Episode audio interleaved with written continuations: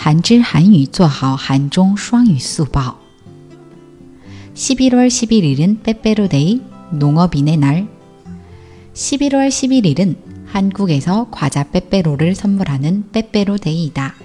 사람들은 서로 빼빼로를 주고받으며 고마운 마음을 전하는 문화가 있다. 또 11월 11일은 법적으로 농업인의 날이기도 하다. 농민들과 농업의 고마움을 되새기는 날로 흙을 뜻하는 한자 토를 나누면 10과 1이 되기 때문에 11월 11일로 정해졌다.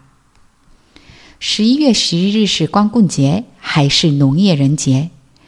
十一月十一日在韩国是互相送巧克力棒的日子，人们互相交换巧克力棒，传递感激之情的文化。 另外，十一月十一日是法律上是农业人节，这一天回顾对农民们以及农业的感恩的日子。因为把汉字“土”分开写的话是“十”和“一”，所以定为十一月十一日。韩语资讯尽在韩知。